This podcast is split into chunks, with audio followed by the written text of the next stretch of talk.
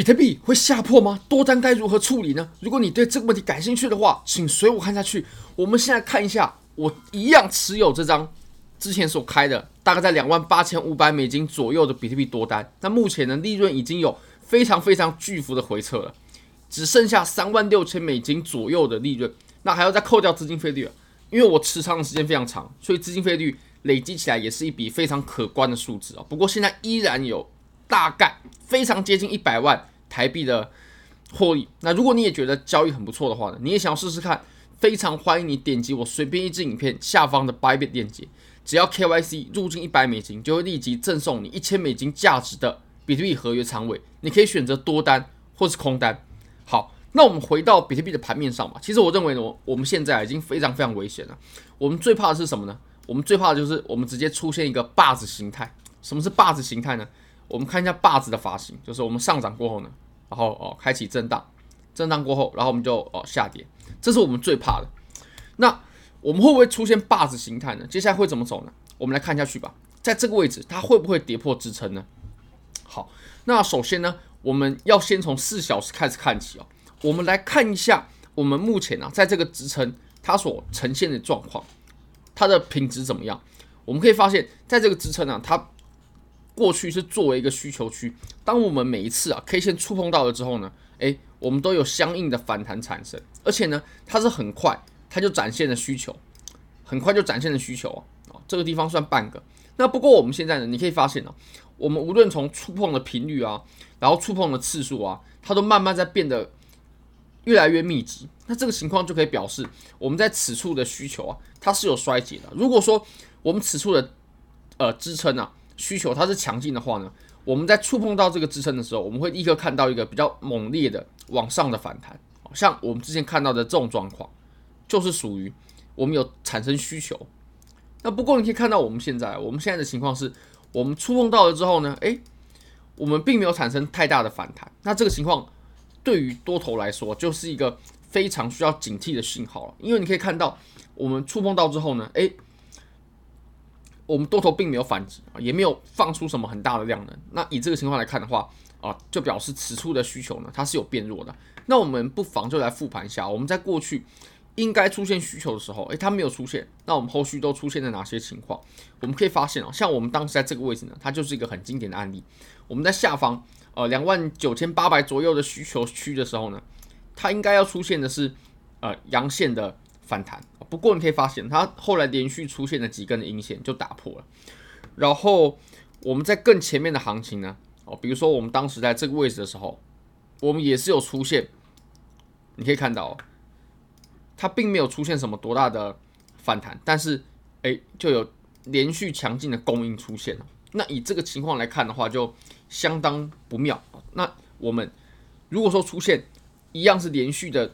供应柱啊，在需求区出现了连续的供应柱跌破的话，哦，那我们真正跌破，出现真跌破的几率就会大大的增加。那我们不妨就来看一下我们当前的盘面哦。虽然说呢，呃，我们当前呢，它的这个量能呢还不是很小，但我们在此处呢，它的需求已经衰竭，这个是个事实。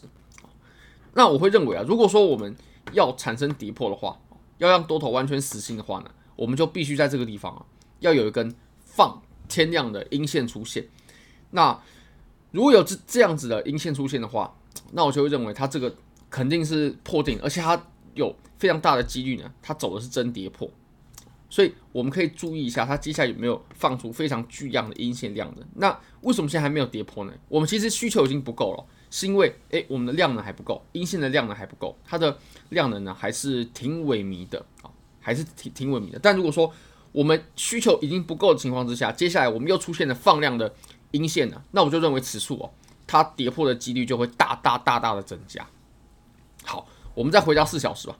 那其实从四小时来看呢，我们可以发现啊，我们在此处啊，我们的高点它在不断的降低，一直降低，一直降低，一直降低。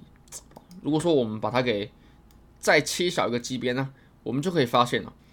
它其实慢慢在走一个收敛，你可以发现高点在降低嘛。那这条线就是我们必须得突破的。如果说我们还要让多头看见曙光的话，我们必须得突破我们一直压制的趋势线。那再来就是我们下方必须产生反弹了。目前哦，在小级别上有产生过两两个反弹了。但如果说呢，我们在接下来的反弹呢，它是越来越弱的啊，反弹的高度呢越来越小，反弹高度越来越小，需求越来越弱，那我们最终呢，其实我们就就会下破。那我们可以仔细观察一下有没有出现这种状况。好，那如果我们下破的话呢，呃，如果我们下破，那我们在白色线上方加仓的仓位啊，就一定得离场。多头仓位就一定得离场。那如果说，当然我们看它回调的幅度嘛。如果说我们接下来呢，诶，我们下跌啊，它是出现了一个比较缩量的下跌哦，缩量的下破，甚至破我们前低。不过它是缩量的，然后我们第二根阳线又立刻把它给拉回去的话，那这个时候我会认为就是我们第二波开启的机会了。因为我们这个针呢，它就只是杀杠杆。因为你可以发现啊，虽然说我们回调了很久，该换手的其实都换手了，时间绝对够。但是呢，我们回调的幅度并不大，所以或许还有些高杠杆还没有被清除。我们只了不起就是到二三六，所以或许有些高杠杆还没有被清除。我相信这一波如果说做假跌破的话，那它就是为了清高杆高杠杆。那高杠杆清完了，换手也有了。那其实我们接下来如果还能再拉回去的话，就是我们第二波的上涨就开启了。那我有没有做空的计划呢？我个人但现在是没有做空的计划，顶多就是两种情况。第一种就是啊，继续持有多单，如果我们还没有跌破，就继续持有多单。那第二种情况就是完全不做，完全不做，没有做空的计划。为什么没有做空的计划呢？因为我们其实在日线上，我们还在走一段多头，还在走一段多头，周线、日线都是走多头。那既然在多头的情况之下，我们要转变成空头。它就会需要一段时间。那以这一段时间来看的话，它不过是二十多天，将近一个月的时间，它是不够，不足以产生一段空头趋势的。或许我们在最上方的这一段，它时间量能已经够了。但是呢，诶，我们现在只是在最上缘的部分。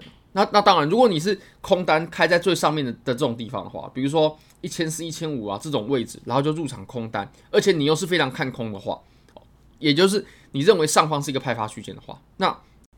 持有空单其实未尝不可，但但如果说真的是想抓它整个趋势已经反转的话，此处就直接开出空单是一个蛮危险的做法。那我们可以仔细观察一下这个地方它有没有被跌破，如果跌破的话，我们可以为各位做一个紧急的现场直播。好，非常感谢各位，非常欢迎各位可以帮我的影片点赞、订阅、分享、开启小铃铛，就是对我最大的支持。真的非常非常感谢各位，拜拜。